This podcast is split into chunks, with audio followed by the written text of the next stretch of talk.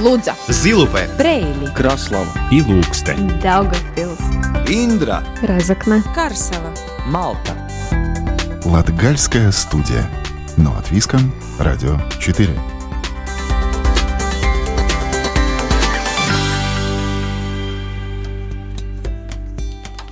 Здравствуйте! В эфире Латвийского радио 4 передача «Латгальская студия» и с вами ее ведущая Наталья Терескина. В сегодняшнем выпуске программы расскажем о прошлом и настоящем закрытых школ, вернее бывших зданий школ в Латгалии. Как много школ в районах Латгалии остались без своих учеников за последние десятилетия? Что стало с этими школами? А также поговорим о будущем образования в регионе и о выборе профессии педагог – Встретимся с молодым преподавателем информатики 10-й Даугупилской средней школы Андреем Григорьевым. И, как обычно, латгальская музыка и немного из истории региона. Латгальская студия. Но от Виском, Радио 4.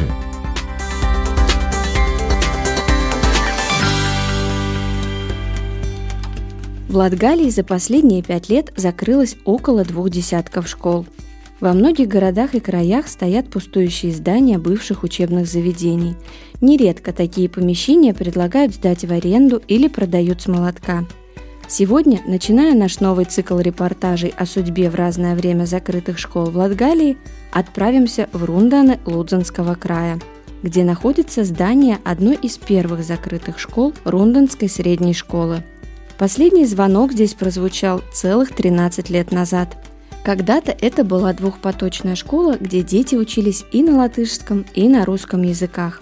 Подробнее расскажет Ива Тачигана. Рундены – это небольшой поселок на самой окраине Лудзенского края. До его центра Лудзы 30 километров. Когда-то главным учреждением в Рунденах была Рунденская средняя школа, куда съезжались дети из ближайших деревень и поселков. Но это все уже в прошлом. Сейчас когда-то белоснежное, а теперь серое, потерявшее свой лоск трехэтажное здание школы встречает прохожих выбитыми окнами и заросшими дорожками парка. В то время это было прекрасное здание, светлое здание. Всегда, когда приходили в сентябре, особенно это после летних, э, летних каникул, дети возвращались в школу, это были ухоженные дорожки, прекрасные цветы возле школы и хорошо отремонтированная, белая, светлая. Самая высокая в Рунданах. Э, в Рунданах больше нет зданий, э, которым было бы три этажа. Так о своей школе, в которой прошли целых 11 лет жизни, рассказывает ныне Лудзенко Йоланта Строганова.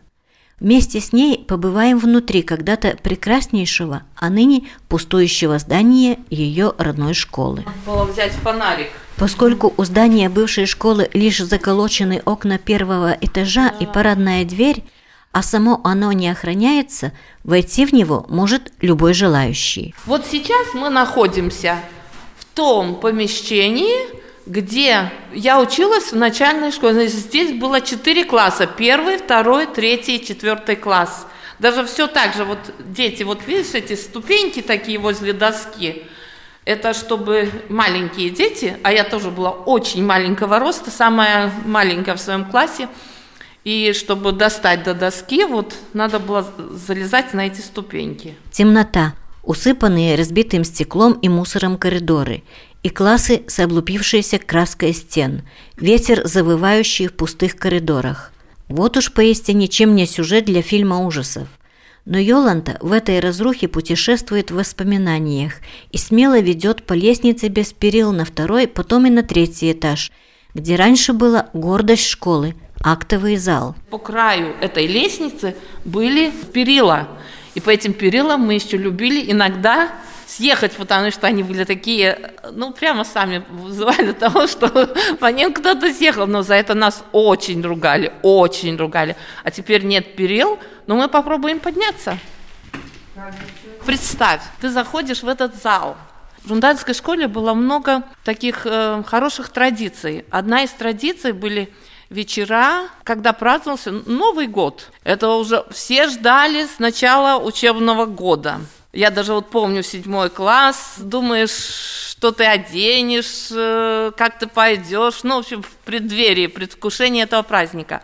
Но учителя школы, вот весь коллектив, думали о том, чтобы детям был действительно праздник. Зал этот украшался так, что это была какая-то новогодняя сказка, когда не было ни э, копировальных машин, не было ничего. Это все делалось руками, Конечно, ответственные были какие-то классные коллективы. Всегда была елка. Елка в основном была в углу в том. Большая елка привозилась. Это раз. Потом весь зал украшался снежинками. Значит, а в то время даже вату достать это, ну где-то доставалась вата, и из ваты делались такие снежинки. Йоланда вспоминает, что в советское время в Рунденах и окрестности проживало много людей. Уживались вместе и латыши, и латгальцы, и русские. Рунданская средняя школа, как двухпоточная школа, была уже изначально, вот с 1900 где-то 39 года, Эта школа была двухпоточная, значит, учились и на русском языке было обучение, и на латышском. И э, так это продолжалось до 1900 где-то 80-го года. Конечно, учеников в мое время, э, значит, я училась с 1965 по 1976 год.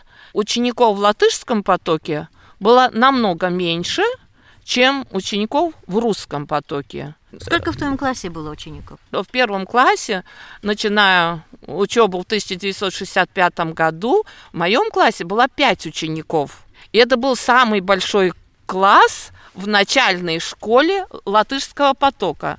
В то же самое время в русском потоке, где-то в первом, ну, скажем, в первом классе было, ну, как минимум 25 учеников. Проходя кабинет за кабинетом, у Йоланты масса воспоминаний, и кажется, что она уже и не замечает капающие через дырявую крышу воды, не замечает разбитых окон и опустошенных помещений.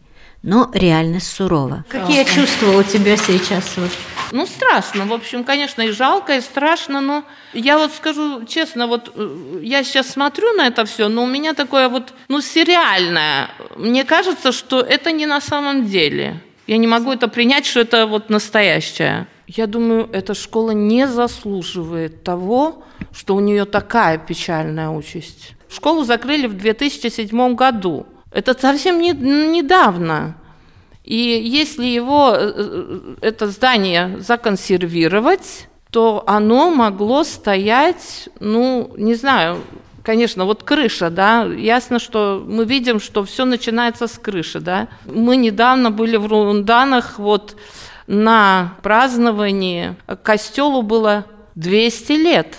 И прихожан в Рунданах, католическом костеле в Рунданах тоже очень мало. Я думаю, ну, в обычное воскресенье там где-то 10, 15, ну, 20 человек. Но костел стоит, крыша есть, пол новый, и стены не такие, как здесь в школе. Вот отношения, да, там есть хозяин того здания, значит, в этом здании Получается, хозяина нет. Что же случилось? Почему здание школы было разграблено и оказалось никому не нужным? Местная жительница Антонина считает, что частично в этом виноваты и сами местные жители. Кончила в 80-м. Какая тогда была школа? Красивая, ухоженная. Много Что- было учеников? И мне почему-то кажется, порядка 300 человек было тогда. Когда я пошла в школу, это был 70-й год, даже не хватало всем классам места. Что случилось со школой, что она за 13 лет, это здание, оно буквально превратилось в такое жуткое место? Как бы две окна заколочены, кто туда лазит, кто там разграбил все, как это? Из Даугапилса или из Резекна никто не пришел. Это понятное дело, что это свои. И все знают, кто это делал, как делал и все. Видите какую-то перспективу для этого здания? Как наши говорят, единственная возможность это продать и продать или подарить э, военным, чтобы они тренировались. Восстановить его практически невозможно, это надо с большущие деньги. Перила срезаны, батареи срезаны, все это убрано, это, конечно, ужасно. В свою очередь, управляющий Рунденской волости Александр Сованс говорит, что время упущено, и найти хозяев для такого запущенного здания, которое ко всему еще и находится далеко от городов, будет очень трудно. Здание Рунданской школы было построено в 1939 году и просуществовало до 2007 года, когда было закрыто из-за недостаточного количества учеников. А у Лудзенского самоуправления в 2010 году были планы перенести центр Центра социального ухода, филиал из Истинской волости в здание Рунданской школы. Но в конечном итоге Министерство благосостояния не поддержало эту идею, планы не осуществились. После того была идея, если необходимо будет беженцев размещать, помните, была такая ситуация в Латвии, да, когда был большой приток беженцев в Евросоюз, там были, были предложения от Лудинского самоуправления, что если нужно будет беженцев размещать. И с годами, конечно, состояние ухудшается у здания, поскольку необходим, конечно, капитальный ремонт. А дети, которых в Рунденской волости не так уж и много, отправляются в основном в школы соседнего края. Количество учеников где-то 20 в данный момент составляет и больше. А учатся в соседних властях, в Эзерной по виду школа, Каунатас виду школа, Лудза, Ездят автобусы, школьные автобусы курсируют каждый день. Рунденская средняя школа, что находилась на месте бывшего поместья в когда-то прекрасном парке, остается в памяти ее выпускников и местных жителей. Будущее пустующего здания неизвестно. Латгальская студия. Но от Виском. Радио 4.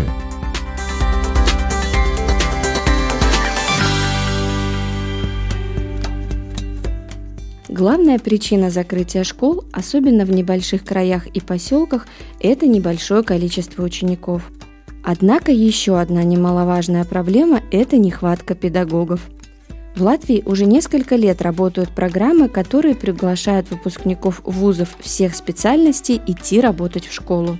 В течение двух лет участники программы работают учителями на полную ставку, преподают предметы по своей специальности в латвийских школах – Параллельно с работой в школе участники программы интенсивно осваивают навыки педагогики. Сегодня гость нашей передачи – участник программы Маций Спекс. Андрей Григорьев преподает информатику в Даугупилской средней школе номер 10. Здравствуйте, Андрей. Давайте начнем, может быть, с того, что расскажите немного о себе, чем вы занимались до программы Specs, а где учились, где жили, чем жили. Я учился в Рижском техническом университете, э, закончил бакалаврат в нем, затем магистратуру. Э, на последних курсах магистратуры я устроился э, сначала лаборантом в Рижский технический университет работать, затем ассистентом лектора, потом лектором. И достаточно продолжительное время до сегодняшнего дня работаю в Рижском техническом университете лектором. Помимо этого, по специальности я IT-специалист, работал как консультантом, работал на курсах обучения взрослых, также работал практикующим специалистом. Я являюсь сертифицированным специалистом по защите персональных данных, работал в этой сфере. А, я консультировал и консультирую до сих пор и э, являюсь экспертом в этом вопросе по одной из распространенных CAD-систем. Это так называемая SolidWorks-система, то есть один из двух латвийских экспертов я являюсь. Помимо этого, э, много лет отработал на предприятии промышленном, IT-специалистом, то есть связанное с управлением IT на предприятии. Все, начиная от поддержки пользователей и заканчивая промышленными роботами, промышленными машинами. Андрей, скажите, сколько вам лет? Мне 38. Все, что вы перечислили, звучит очень серьезно на самом деле. А как решили участвовать в программе Massage Specs? Увидел рекламу, увидел рекламу, заинтересовался. Почему заинтересовался? Потому что последние несколько лет, особенно работая в высшем образовании, Э, чувствовалось, ну, скажем так, разрыв небольшой между средней школой и э, высшей школой. А также, в принципе, концепция, э, при которой то, что знания молодеют, скажем так, то, что э, раньше было нормой не знать на первом курсе института, да, сейчас является требованием для окончания средней школы. Поэтому возникла идея, возникло желание воплотить свою давнюю мечту, пойти работать в школу, Я на самом деле потомственный учитель, у меня тетушка учитель, дедушка учитель, я из бабушка учитель, я из учительской семьи. То есть все равно далеко убежать от того, что вам давала, давала ваша семья, не удалось? Э, ну, от педагогики не удалось, да, убежать. А скажите, сейчас вы преподаете информатику в Даугавпилской школе. А с какими классами вы работаете и как долго? Я первый раз работаю в школе, я считаюсь молодой учитель. Я работаю в основном со средней школой, 10, 11, 12 класс, и я работаю э, в рамках новых программ «Школа 2030. С этого года эти проекты реализуются в первых, четвертом, седьмом и десятом классах. Вот я работаю седьмым и десятым по этой программе. Давайте сравним ожидания и реальность. Как э, ждали первую встречу с учениками и как в реальности прошло? Благодаря проекту, благодаря летней школе, благодаря тем знаниям, которые а, в нас за достаточно короткий срок достаточно интенсивно вложили, большого культурного шока, скажем так, не произошло. А, но если сравнивать мои ожидания в момент, когда я вступал в этот проект, и 1 сентября, то есть это было май и сентябрь, то, конечно, отличия существенные. И, ну вот не буду говорить розовые очки, да, нельзя сказать, что розовые очки упали, их не было но э, некоторые иллюзии романтические, связанные с профессией, конечно, оказались неверны. Ответы на вопросы, на которые у меня не было, которые в мае были мне непонятны и которые рождали, может быть, некоторые трепет или э, ложные какие-то ожидания. На эти вопросы я получил ответ, и 1 сентября я, в принципе, уже был готов к тому, что, э, что ожидать, что примерно будет – как войти в класс, как себя вести. Ну, опять же, не буду врать, определенный там педагогический опыт, хоть и не с детьми, э, на тот момент имелся, поэтому это не оказалось слишком уж новым ощущением. А сейчас довольно сложное, сумбурное время. А дети то ходят в школу, то они учатся онлайн. А для вас лично как проще, в классе или через компьютер? Отвечу так, лучше в классе. Лучше для детей, поскольку э, организовать обратную связь все-таки быстрее, проще и привычнее. По поводу сложности у меня специфика предмета такова, что э, нету принципиальной разницы, нахожусь я на расстоянии там, пол, полутора метров от ребенка, который сидит за своим компьютером, а я сижу за своим компьютером в кабинете, либо на расстоянии нескольких километров, когда ребенок сидит за своим компьютером дома, а я сижу за своим компьютером у себя. Э, средства связи позволяют мне точно так же поделиться информацией с ребенком, точно так же показать ему э, какие-то задания по принципу «делай как я», точно так же раздать ему э, какие-то методические материалы, раздаточный материал на уроке, точно так же э, раздать ребенку материал для самостоятельного изучения. Большого затруднения я не вижу в этом процессе, но, на мой взгляд, лучше все-таки очно с глазу на глаз. А скажите, а почему остались преподавать в Латгалии, в Даугавпилсе? Почему не столица все-таки? А, тот же вопрос, э, почему не, не остался работать после учебы в Риге, почему не, не уехал за границу. Я местный паренек. А не пугает перспектива не самой большой зарплаты? А, нет, э, не пугает, потому что есть э, возможность себе это позволить. Давайте поговорим о более, может быть, такой обширной теме. А, нехватка педагогов в школах Латвии, она очень актуальна. На ваш взгляд, чего не хватает, чтобы профессия педагог была более привлекательна для молодых людей? Ну, помимо зарплаты. А, ну, это, пожалуй, основное. Да, если у тебя есть возможность реализовать себя и получить за это больше, то, э, к сожалению, многие сделают выбор в этом направлении. А, но сейчас довольно много изменений в положительную сторону я вижу в этой сфере последние годы, по крайней мере. Плюс э, работа проектов. ЕСПМ миссия 10 лет успешно привлекает молодежь в профессию. Сейчас вот замечательный проект Matsitspeks, когда привлекается не просто молодежь, а состоявшиеся профессионалы. Да, мы же не просто проходим двухмесячные курсы и идем на, на амбразуры, скажем так. Я сейчас, э, им вся наша группа, все наши 99 человек, мы учимся параллельно с работой мы проходим практику. Мы каждую пятницу собираемся, ну сейчас вот в силу особенностей ситуации на удаленное обучение, на встречу с преподавателями, с преподавателями психологии, с преподавателями педагогики, с методистами великолепными, каждый в своей сфере. И имеем возможность получать ответы на вопросы не загодя, да, как это бывает обычно, то есть 3-4 года там, или год, сейчас по новой программе ты учишься год на квалификацию, то есть ты год накапливаешь знания и потом их применяешь. Мы имеем возможность столкнуться с проблемой и тут же получить совет по ее решению, что, конечно, великолепно, на мой взгляд. А какими качествами должен обладать человек, чтобы пойти на учителя, чтобы учить детей, вот с свежим взглядом, как вам кажется? Любознательностью, а, любовью к детям, желанием поделиться своими знаниями, гибкостью, потому что все-таки одна из причин, почему я сделал выбор в пользу школы, это динамика среды.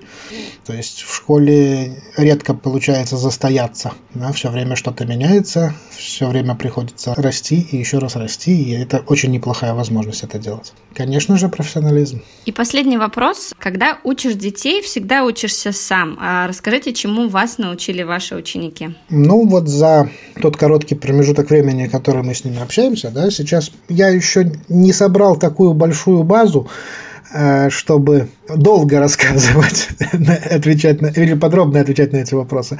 Но за короткий промежуток времени чему научили? Научили немножечко не зевать. Научили быть в тонусе, потому что дети заставляют тебя быть в тонусе. Научили говорить о сложном простым языком. Показали, как это замечательно, когда ты достигаешь вот поставленной цели. Да, у нас сейчас новая концепция, э, достижимый результат. И э, благодаря вот работе в школе эта концепция обрела ну, реальное материальное подтверждение, когда у вас есть цель, вы к этой цели идете, и вы вместе к этой цели с ребенком, с детьми приходите.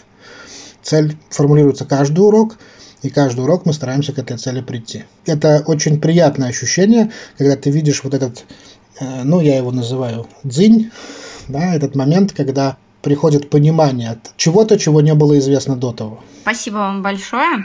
Всегда пожалуйста. Латгальская студия. Но от Виском. Радио 4.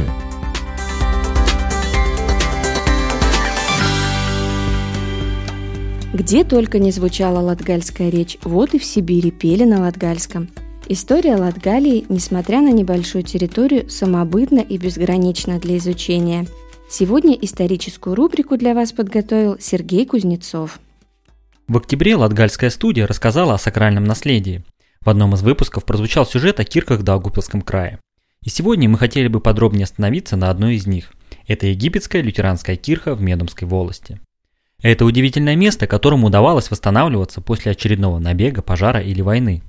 Но Вторую мировую церковь Египте не выдержала – История кирки в Египте, как еще десятка других церквей, начинается в середине 16 века, рассказывает учитель истории Медумской основной школы Миропия Питкун. В 1567 году а, в феврале Кетлер Курзамского герцогства Герцогс издал приказ а, построить на территории герцогства 70 кирх. Почему он так решил сделать? Дело в том, что объезжая свои владения, он увидел, что до сих пор местные жители э, верят в, многоязыч... в многоязычество. Те священники, которые были на местах, они, э, в общем-то, разговаривали на немецком языке, непонятном для местного населения языке, и люди совершенно не хотели идти в эти церкви. В числе этих 70 церквей была кирха в Египте. Владелец Медумского имения Фирстенберг выделил для церкви 50 гектаров земли. Кирха была деревянной, ее периодически перестраивали после того, как предыдущее строение приходило в негодность. Почему место на границе с Литвой называется Египет, точного ответа нет. На латышском языке это звучало «вилку место». На значит, немецком начали называть «Египтес лутераню базница». Почему «Египтес»? Эм, ну, в общем-то, есть возможные догадки, но одна из догадок такова, что на печати египетской базницы была пирамида Хеопса. Ну, а мы знаем, что пирамида Хеопса – это несущая свет – Отсюда, может быть, для вот этих темных крестьян, которые жили здесь вокруг, как раз это была базница, которая несла свет. Кроме естественного старения дерева, кирха подвергалась и другим разрушающим действиям. В 1636 году кирху сожгли казаки, но ее опять восстановили. Во время наполеоновских войн французские солдаты сожгли архив, но на тот момент это было еще деревянное здание. А в 1825 году в Египте делают каменное строение, благодаря владельцу колкунских и медумских имений Кейзерлингу. С приходом к власти медумского имения Аугуста Эттингена Кирха была еще достроена.